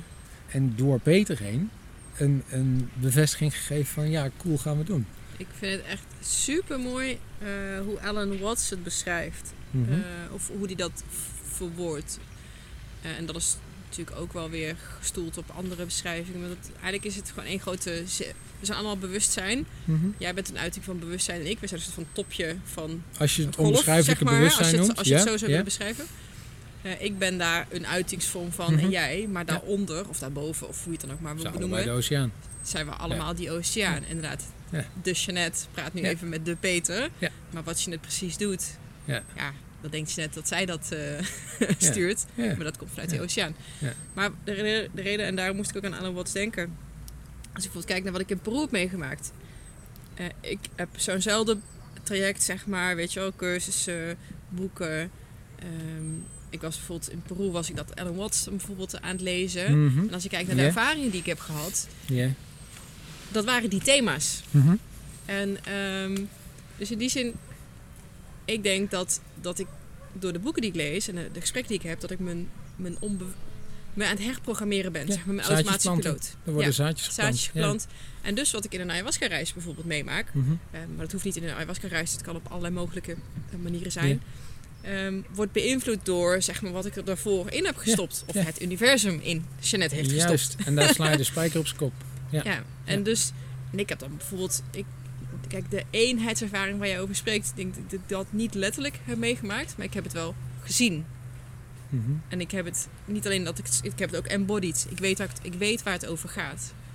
Ehm, heel letterlijk. Ik heb het gewoon uitgebeeld gezien, bijna in van die YouTube-achtige filmpjes met tekeningen erbij. Het was echt Mhm. hilarisch, bijna. Maar En je hebt zeer waarschijnlijk dus vooraf ook allerlei YouTube filmpjes zitten kijken. nee, nee, nee, nee, nee, dat niet, dat niet. Dus maar Maar het is wel ooit geplant in jouw... ja, Ergens zijn er geïllustreerd, zeg maar. ja. Ja. Je zit in zo'n droom, Mhm. droomwereld, zeg maar. Ehm, dus je krijgt allerlei scenario's. En een van de dingen die ik mee eh, heb gezien, of nu echt, echt, echt, echt snap wat het inhoudt om te betekenen om, dat je je eigen leven vorm kan geven. Eh, dat het een kwestie van is van accepteren hoe het is. Ja, het- ik kan het niet uitleggen. dat is het irritant aan dit soort Het leuke. op, in het moment dat je erin zit, is het zo klaar als een klontje. Kraakhelder. En dan daarna moet je het uit gaan leggen. En denk je, ja, En dat is de schieten- uitdaging ooit. woorden schieten dan gewoon tekort. zeg Zeker maar. weten. Maar het is zo mooi eh, wat er dan Mhm. gebeurt. En ook, eh, dan denk ik, ja, dit is wat ze bedoelen. Dit is precies wat ze zeggen. Je leven is eh, maakbaar, je haalt eruit wat je erin stopt. Ik denk, ja, ik, snap het. Mhm. Sterker nog, ik kan het toepassen. Ja. En dat is... ehm, ik dwaal af. Maar eh, waar ik het over had, is dat, dat sturen, zeg maar, door middel van die intenties en van de boeken die je leest. Eh, en dan is ook weer een mindfuck van in hoeverre heb je daar dan weer invloed op? Ook niet. Je, Feitelijk ook gebeurt het gebeurt gewoon, alleen binnen de duale ervaring, binnen de individuele ervaring. Wat trouwens iets heel moois is. Daar heb je dus het gevoel dat je een bepaalde speelruimte hebt. En dan kun Ja. je binnen die speelruimte kun je spelen met intentie en weet ik wat. En ondertussen kun je erin berusten dat het toch wel allemaal gebeurt. Hoe, ehm, ehm, ja, dat is misschien een stuk ego, maar je zei dat meisje wat toen eh, ayahuasca ging. Oh, weet je, heb je, merk je soms ook als wrijving met je omgeving of met de buitenwereld het feit dat jij nu ook zo iemand bent waarvan Tuurlijk. andere mensen denken, Nou die, is, of. die is niet goed bij zijn hoofd. Ja. Kijk, we nou zitten met zijn camper Mhm. en zijn wazige gepraat. Ja. Het is even devil's advocate, hè? ik ben ook zo'n persoon. Maar... Nee, Hoe ga je helemaal, om? helemaal waar. Eh, nou, uiteraard in het begin eh, vond ik dat niet altijd makkelijk. Want toen werd ik als het ware... eh, toen zag ik het niet aankomen, laat ik het zo zeggen. Eh, dus dat is ook wel iets wat we echt aan onze cursisten meegeven, dat dit soort dingen gebeuren. En we begeleiden ze ook echt bij dat integratietraject. Hè, van hoe integreer je dat nou in je dagelijks leven? Want het gebeurt, precies zoals jij zegt. Het wordt afgekeurd. Ja. En dat heeft met twee dingen te maken. Ten eerste is het zo dat als je, ehm, als je dit ontdekt, het is een, een radicaal andere levensvisie dan we hier in deze cultuur aangeleerd krijgen. Dus is het logisch dat men daar weerstand op heeft. De eerste die zei dat, eh, eh, hoe heet dat? Dat eh, de zon om de aarde draaide in plaats van de aarde om de zon. Die, die kreeg ook meteen? Galilei, die kreeg ook meteen levenslang huisarrest.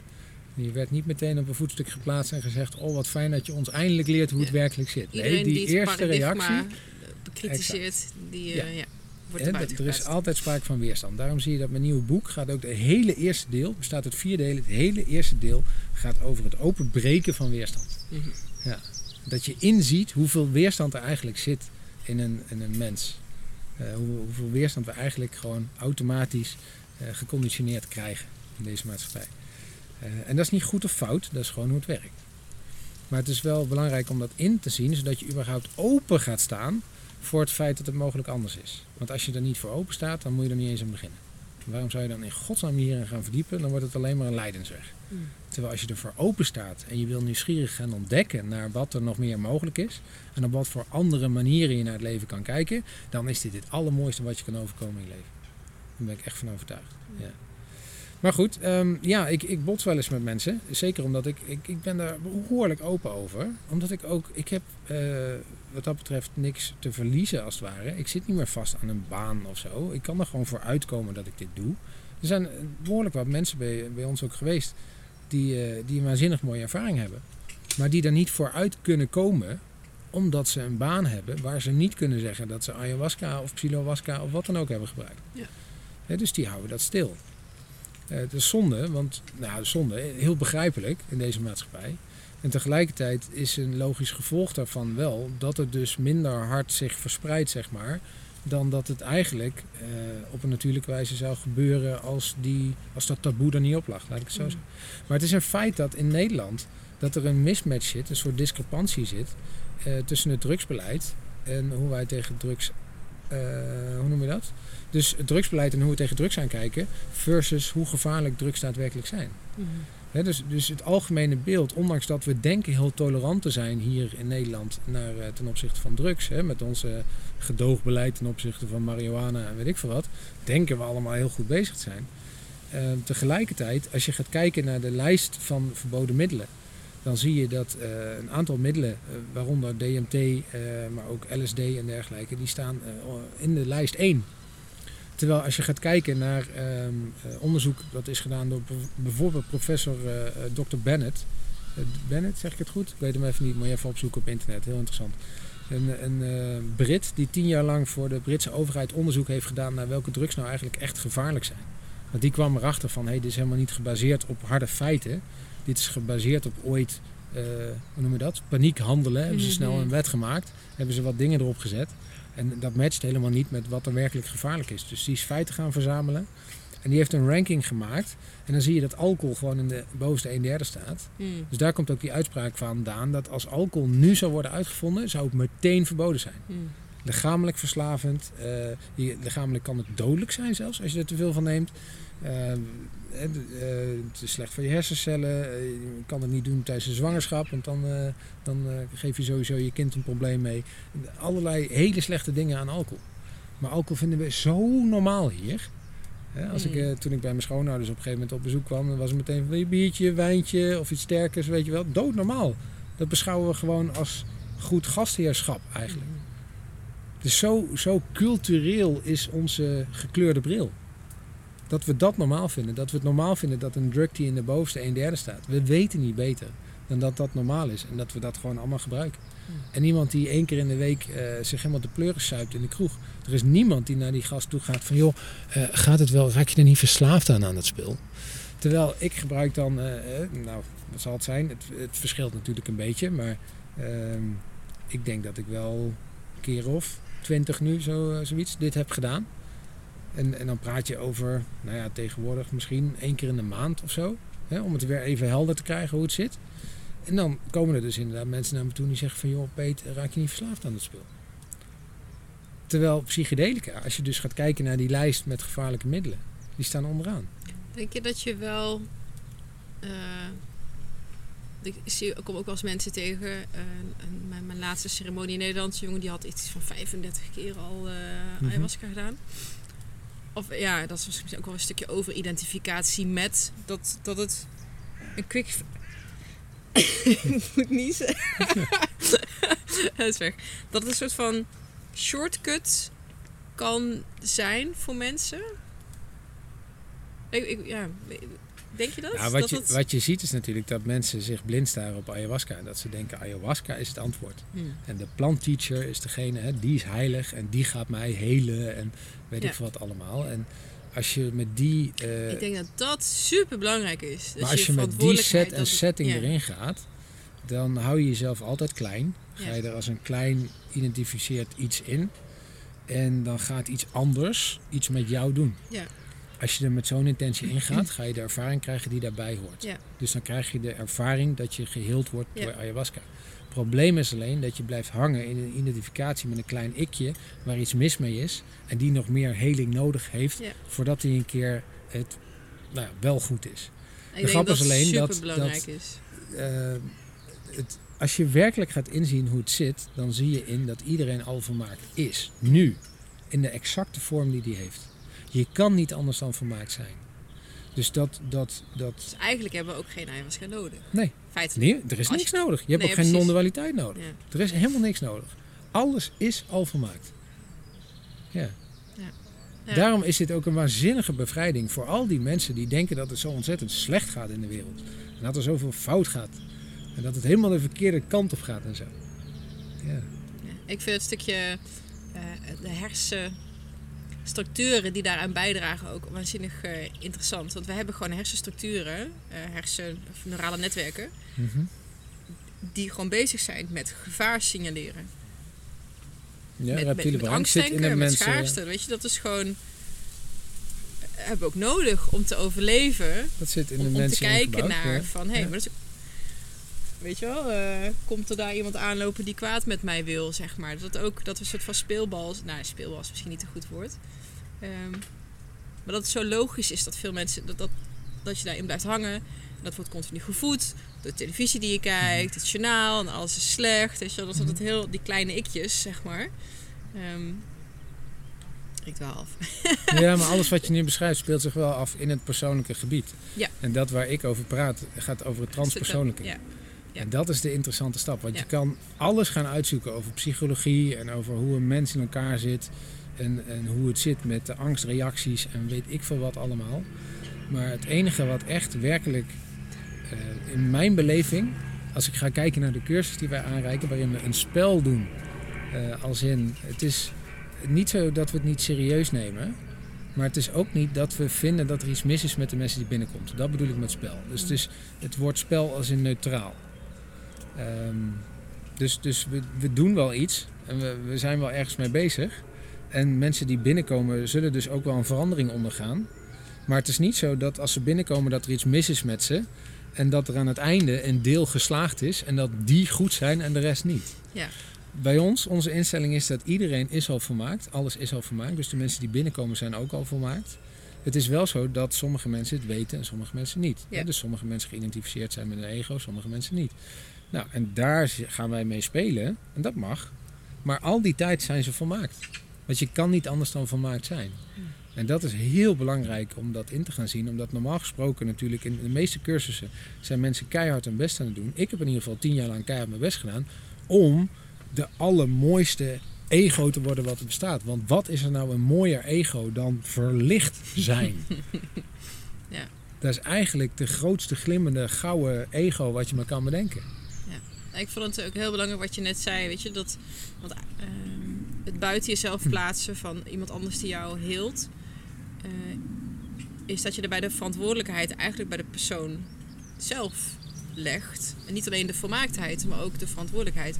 Wat ik in Peru zag, is dat daar mensen in, in, in dat retraite, zeg Mhm. maar, ehm, zo van waarom doet die shamaan niet meer? Ja.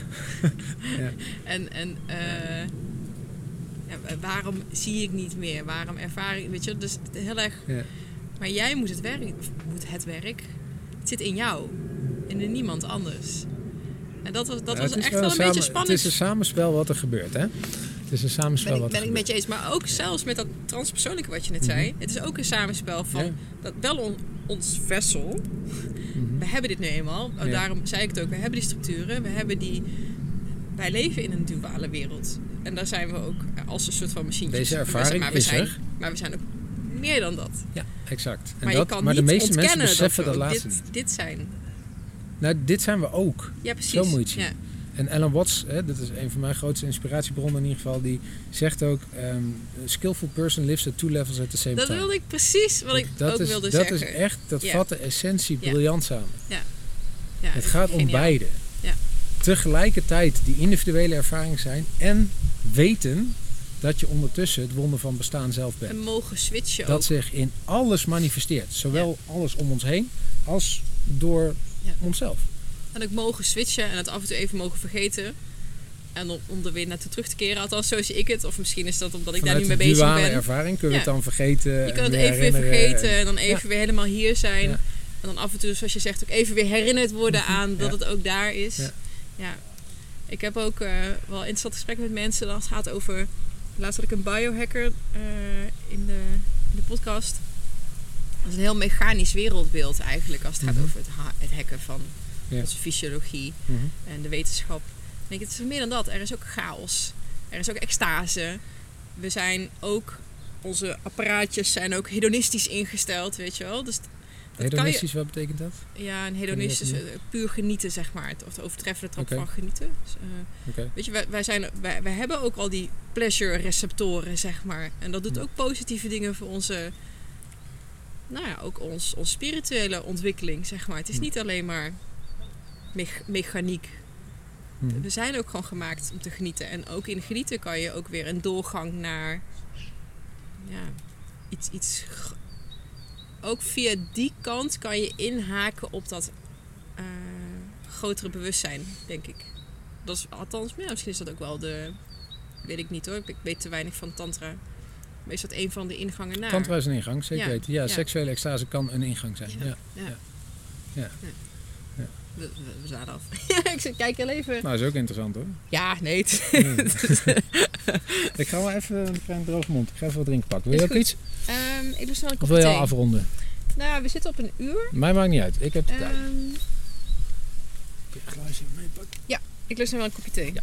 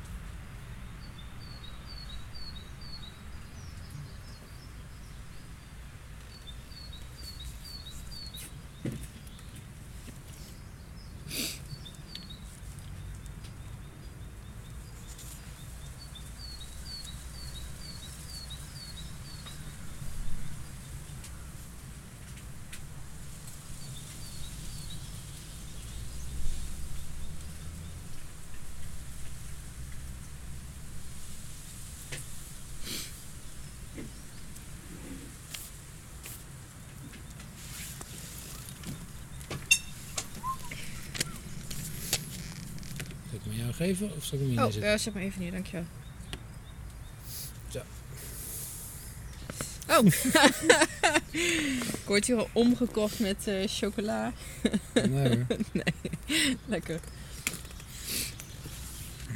Nee, ja, ik vind het, ik vind het mooie, mooie. En het is, het is, hoe noemen ze het ook alweer? Preaching for the choir hoor, alles wat je zegt.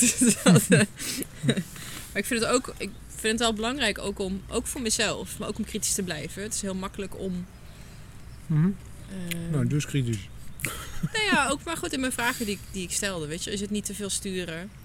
Oh zo. Dus ehm, om, om daar wel eh, waakzaam op te blijven. Mhm. Ehm, heb jij ook, wa- wat is, want ik vroeg al een beetje wat je, je hebt je mooiste ervaring verteld. Mhm. Heb je ook eh, een, of ja, je, je slechtste moment of je slechtste ervaring of je dieptepunt in, in de afgelopen reis? Ehm, de grap is dat ehm, als je eenmaal doorkrijgt hoe reizen werkt, dan. ehm, In je mijn proces bedoel ik eigenlijk. Ja. Oh, zo.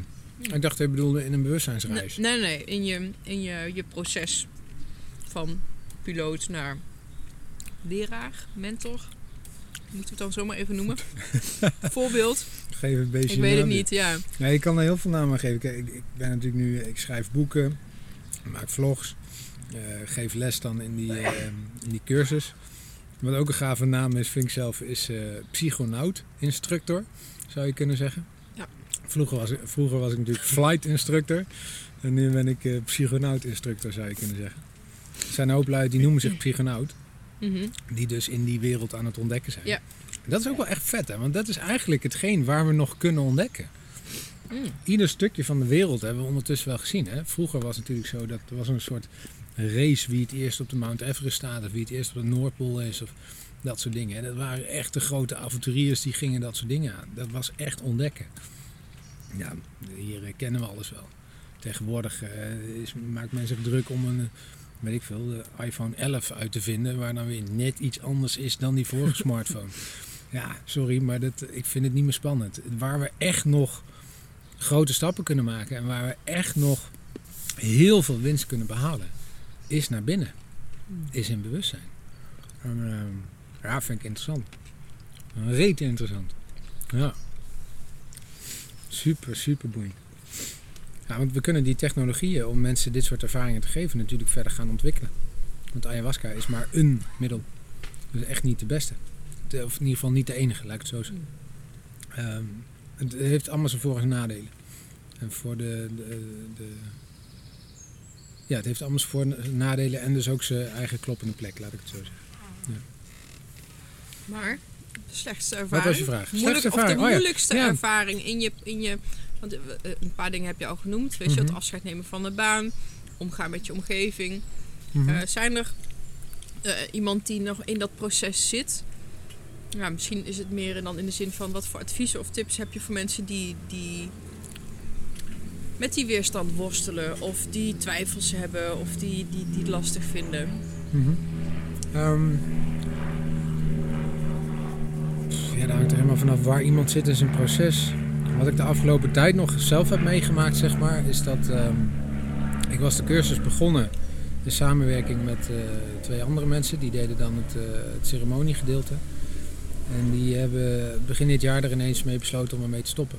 En eh, toen kwam ik erachter dat ik eigenlijk toch ook wel echt wel wat streven en innerlijke weerstand had zitten op dit hele gebeuren, op die hele cursus. Want dit moest en zou er komen en dit moest en zou eh, een ingang zijn die ik mensen zou aanraken, zeg maar.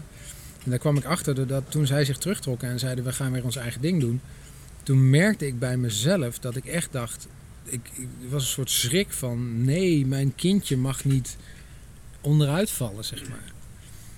En tegelijkertijd kwam er al gelukkig relatief snel, en dat merk ik dus nu, dat, dat er eigenlijk over het algemeen kan zo'n ervaring niet meer groot worden, omdat ik hem eigenlijk al steeds sneller in het begin al door heb.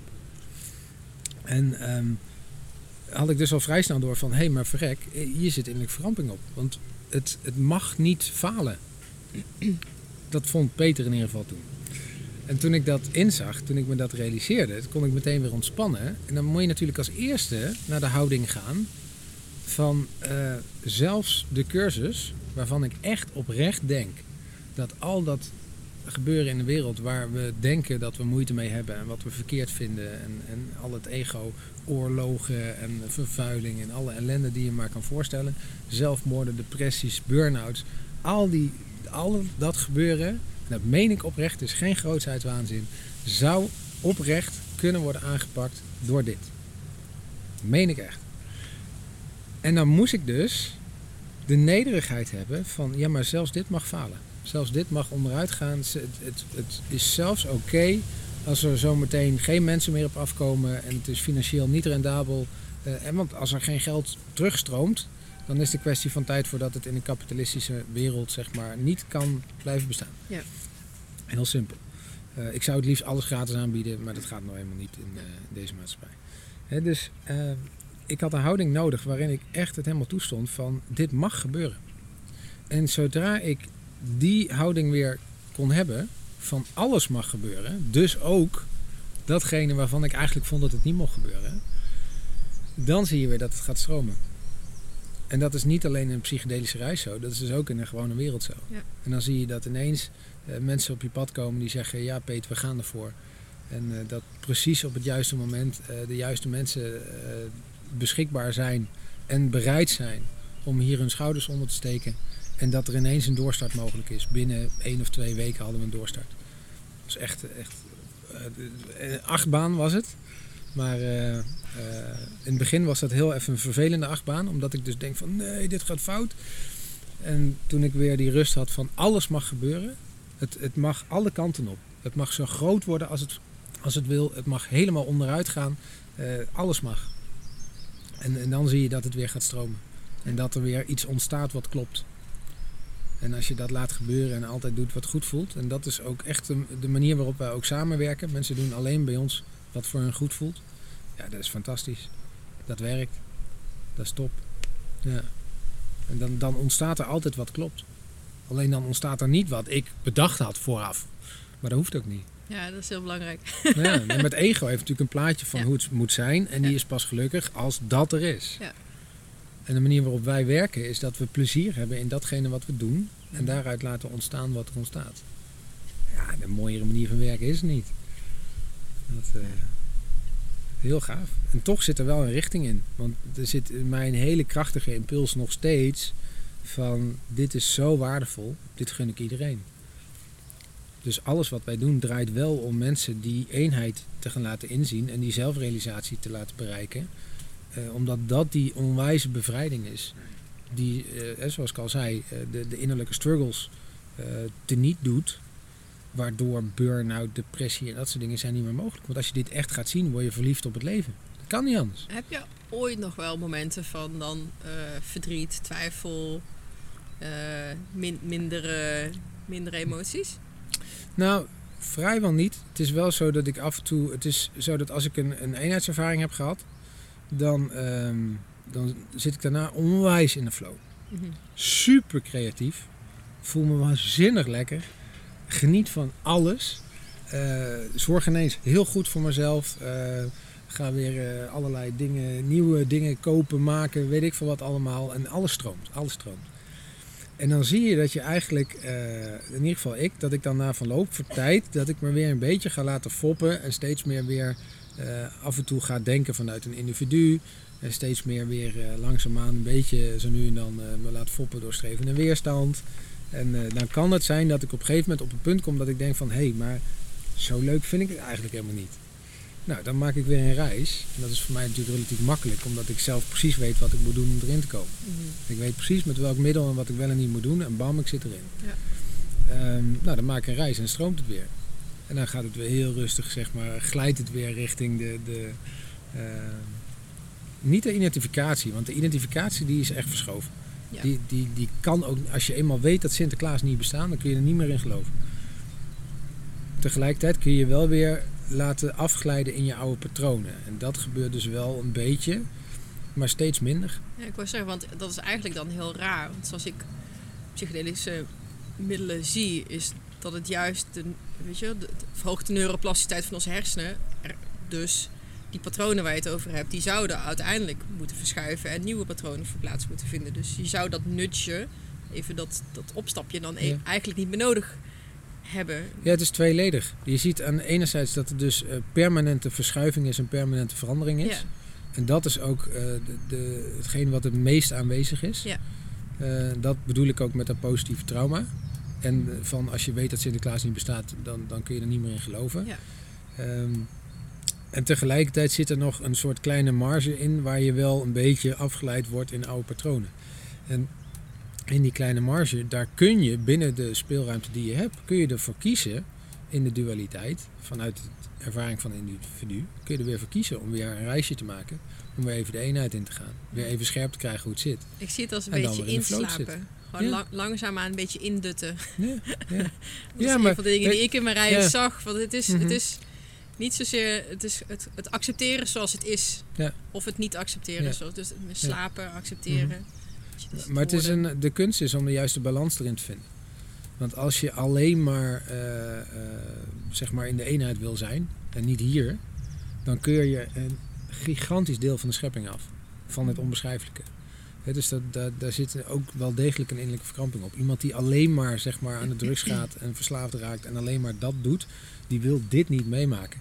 Terwijl als er iets in onze, dat is met name dan die stoomcursus, dat traject van vier maanden, oh daar heb ik helemaal niet over verteld.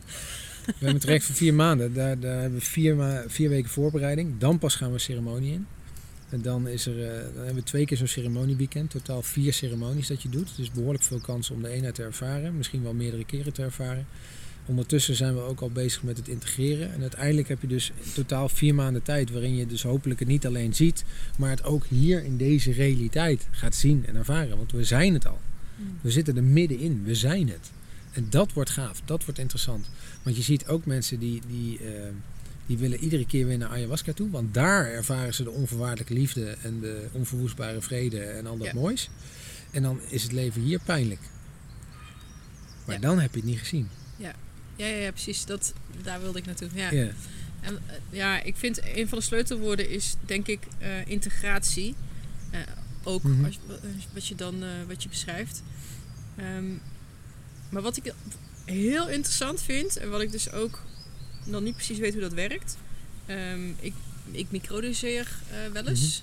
Eh, jij ook? Oh, dat zouden we doen, ja. Zijn we helemaal vergeten. Ja, oké. Maakt niet uit. Is niet chocolade op. dat is ook een soort. Oh, van. soort van microdosis. Ja. Mijn vader bijvoorbeeld, die doet dat nu. Ja. Ehm, eh, ja, chronisch eh, depressief. Mhm. Gewoon eh, recentelijk, of twee jaar geleden ook gescheiden. Die, ja, Mhm. heel diep gegaan. Zelfmoordpoging gedaan. Dus Mhm. zwaar. Ehm, maar hij begon te licht. En ik was heel erg huiverig voordat hij dat zou doen zonder begeleiding, zonder coach. Mhm. Weet je wel, het is niet een wondermiddel, het is niet eh, druppelen en weet je wel, en op magische wijs gaat het beter. Mhm. En toch, zelfs zonder die begeleiding, want hij heeft dan wel iemand met wie hij af en toe eh, belt, want dat is Mhm. eh, minimaal, zie je bij hem een positieve verandering. Oké. Dus zelfs zonder eigenlijk, zelfs met ayahuasca, zelfs zonder die set en setting zelfs, al bereid je niet goed voor, maar dan heb je het misschien even heel zwaar en doe je er langer over. Zelfs dan kan je er komen. Denk dat het veel sneller had kunnen gaan als je wel de goede set en setting en de juiste voorbereiding en coaching hebt. Ehm, waarom zeg ik dit? Maar eh, de, de integratie is van hoe, ja, is er wel een juiste manier of gaat het gewoon altijd goed? En- Er is niet en- één manier. Iedereen is uniek, dus voor iedereen klopt iets anders. En microdoseren is een manier om het scherp te houden. Eh, eens in de zoveel tijd weer een reis maken is een manier om het scherp te houden. Eh, ja, er zijn ook mensen die bidden zes keer per dag. Hé, dat mag ook. Eh, het, het gaat erom dat je het scherp houdt. Dat je blijft herinneren hoe de werkelijkheid echt in elkaar zit en wie je werkelijk bent. Want dan zit je in de flow. Maar dat vergeten we nog wel eens, zeker als we weer de red race induiken. Ja. Dan ben je hem snel kwijt. Zo. Ja, het Ja. is, eh, wat ik jou hoor zeggen is eigenlijk dat die integratie, dat valt of staat, of dat is gelijk aan het bewustzijn. Niet bewustzijn, maar je steeds weer herinneren, je bewust zijn Ja. van je bewustzijn. Ja, maar er is geen, er is geen permanente staat, hè? die bestaat niet. Nee. Het, het blijft altijd, en het gaat verder dan een leven. Ik hoorde dat. Het blijft een, een, een aaneenschakeling van vernieuwende ervaringen. Waarin de ervaringen zich blijven vernieuwen, maar ook je staat eh, van, van wat je weet en wat je denkt en hoe je je voelt en weet ik wat. Je hele, zelfs je bewustzijnstaat is een tijdelijke ervaring. De eenheidservaring is ook een tijdelijke ervaring. Mhm. De eenheidservaring is niet datgene waar ik het over heb. Ik heb het over het enige, absoluut het enige, wat er altijd al was, nu is en altijd zal zijn. Ik hoorde het opgeschreven als. eh There is no Viagra for enlightenment. Nou, Als je dat- continu, continu daar wil zijn en dat dan Mhm. met een eh, pilletje dat wil bereiken. Nee, maar dat komt Ja. omdat enlightenment is niet die eenheidservaring. Nee.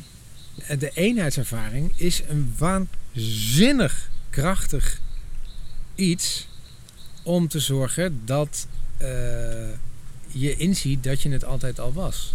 Feit. Ja, dat- en daar, wat je zei van, en dan hebben we weer over jouw, de kracht waarmee je dat ervaren hebt. Dat is misschien de kracht die jij nodig had. Mhm. Maar denk je ook dat het misschien voor iemand anders het minder krachtig, minder intens had hoeven zijn om hetzelfde inzicht te krijgen? Theoretisch gezien is alles mogelijk, dus dat ook. Oké. en omdat je toen tegen mij zei, je vroeg van, eh, naar mijn ervaringen. En zo van, ja, maar je omschrijft het zo eh, subtiel. Dat is Mhm. niet hetzelfde als wat ik heb gezien. Maar misschien was het voor mij wel op een andere manier nodig om tot hetzelfde eindpunt te komen. Of dezelfde realisatie te komen. Ik heb geen idee. Ik zou het niet weten. Ja. Het, het is wel zo dat ik heb Bentinho wel eens horen zeggen... als iemand het heeft over eh, dat onbeschrijfelijke... alsof hij bij de buren op de koffie is geweest... dan heeft hij het niet gezien. En ik Ja. denk dat hij daar een punt heeft. Ja. Want de mensen die bij ons zo'n ervaring hebben gehad... eh, we hebben echt mensen gehad die, die bij de gewijde reis... eh, dachten dat ze bijzondere hebben, ervaring hebben meegemaakt...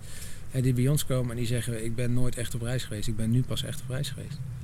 We hebben mensen gehad die, die, die hiervoor bij andere aanbieders allerlei moeilijke, heftige ayahuasca-ervaringen hebben gehad. Die steeds weer tegen weerstand aanliepen. En, die, dan dachten ze: Ja, maar dat is wel ergens goed voor. En hè, dat is belangrijk dat ik mijn processen aanga en zo. Die komen bij ons die geven we tips en tools vooraf. Die gaat reizen en die knalt zo de eenheid in. En daar zie je ineens een omschakeling van iemand die normaal gesproken dacht dat alles één grote conspiracy was. Naar de grapjas van de club, zeg maar. Die in één keer helemaal opleeft, straalt en, en niks meer serieus neemt en geniet van het leven.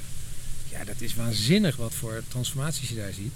Maar een van de dingen die kenmerkend is voor mensen die zo'n diepe ervaring hebben gehad, is dat enorme ontzag voor wat ze hebben meegemaakt. Mhm. En iemand die zegt, joh, ik heb de eenheid ervaren, dat is, dat is niet dat gevoel. Oké. Dat is het niet. Oké, Ja. ik geloof je. Ik weet het niet. Ja, de enige die erachter kan komen of jij het wel of niet hebt ervaren, eh, dat ben je zelf. Ja, maar ik, en Wie ik denk, ik dat denk je nooit- dat die vraag is ook gewoon een ego-vraag. En dat is niet belangrijk, want je Ja, bent nee. het al. Ja, ja. Dus je hoeft het ook ook. niet te ervaren om hier in die ontspannen toestand te zijn. Misschien is dat, ja. Want vanuit de ervaring van een individu kun je altijd in overgave gaan. Maakt niet uit. Ja.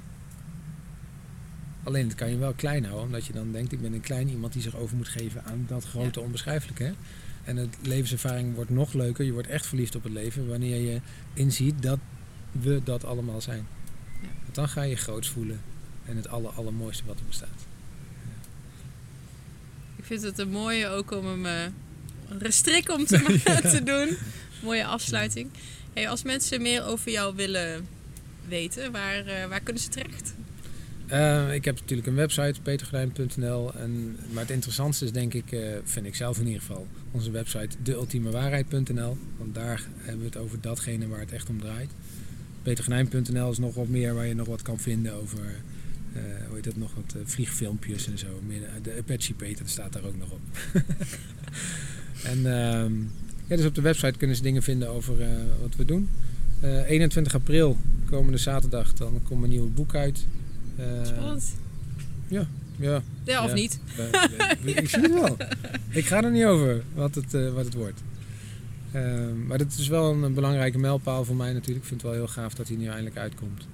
En, ehm, ja, dus dat is ook echt wel een aanrader. Het eerste boek is interessant voor mensen die, die helemaal nieuw zijn in deze wereld. Want dan is dat tweede boek veel te groot stap. Daar moet je niet ineens aan beginnen als je, als je geen idee hebt waar het over gaat. Dus je moet echt wel enigszins gemotiveerd zijn en open-minded zijn om dat tweede boek te gaan lezen. Eh, als je toe bent aan een kleiner stapje of iemand anders zeg maar een klein stapje wil aanreiken, begin dan met mijn eerste boek. Dat is wat toegankelijker eh, over persoonlijke ontwikkeling. Ja, en voor de rest heb ik natuurlijk veel video's op YouTube. Daar kunnen mensen gewoon gratis mijn vlogs bekijken. Ga ik binnenkort ook lekker weer nieuwe maken. Daar heb ik echt zin in. Ik had natuurlijk nu even veel tijd voor dat boek nodig en voor de cursus en zo. Maar dat loopt nu allemaal. Dus ik kan weer, eh, kan weer los. Ja, ik heb het eigenlijk nog helemaal niet over je, je levensstijl gehad. Maar misschien eh, kom ik nog wel een keertje terug als je boek, je tweede boek er is. Want ik vind dat eigenlijk ook wel een heel interessant... eh, want dat, dat- eigenlijk is dat ook integratie per zang. Gewoon de, de, de persoon die je nu bent en de kennis die je nu hebt, de inzichten die je- nu hebt, hoe vertaalt zich dat naar hoe je nu leeft? Zeg maar gewoon puur. Ja, het is best bijzonder wat je doet. Maar laten we daar dan een volgende keer over hebben, Dat is goed. als ik terug mag komen. Ja, Tof. is leuk.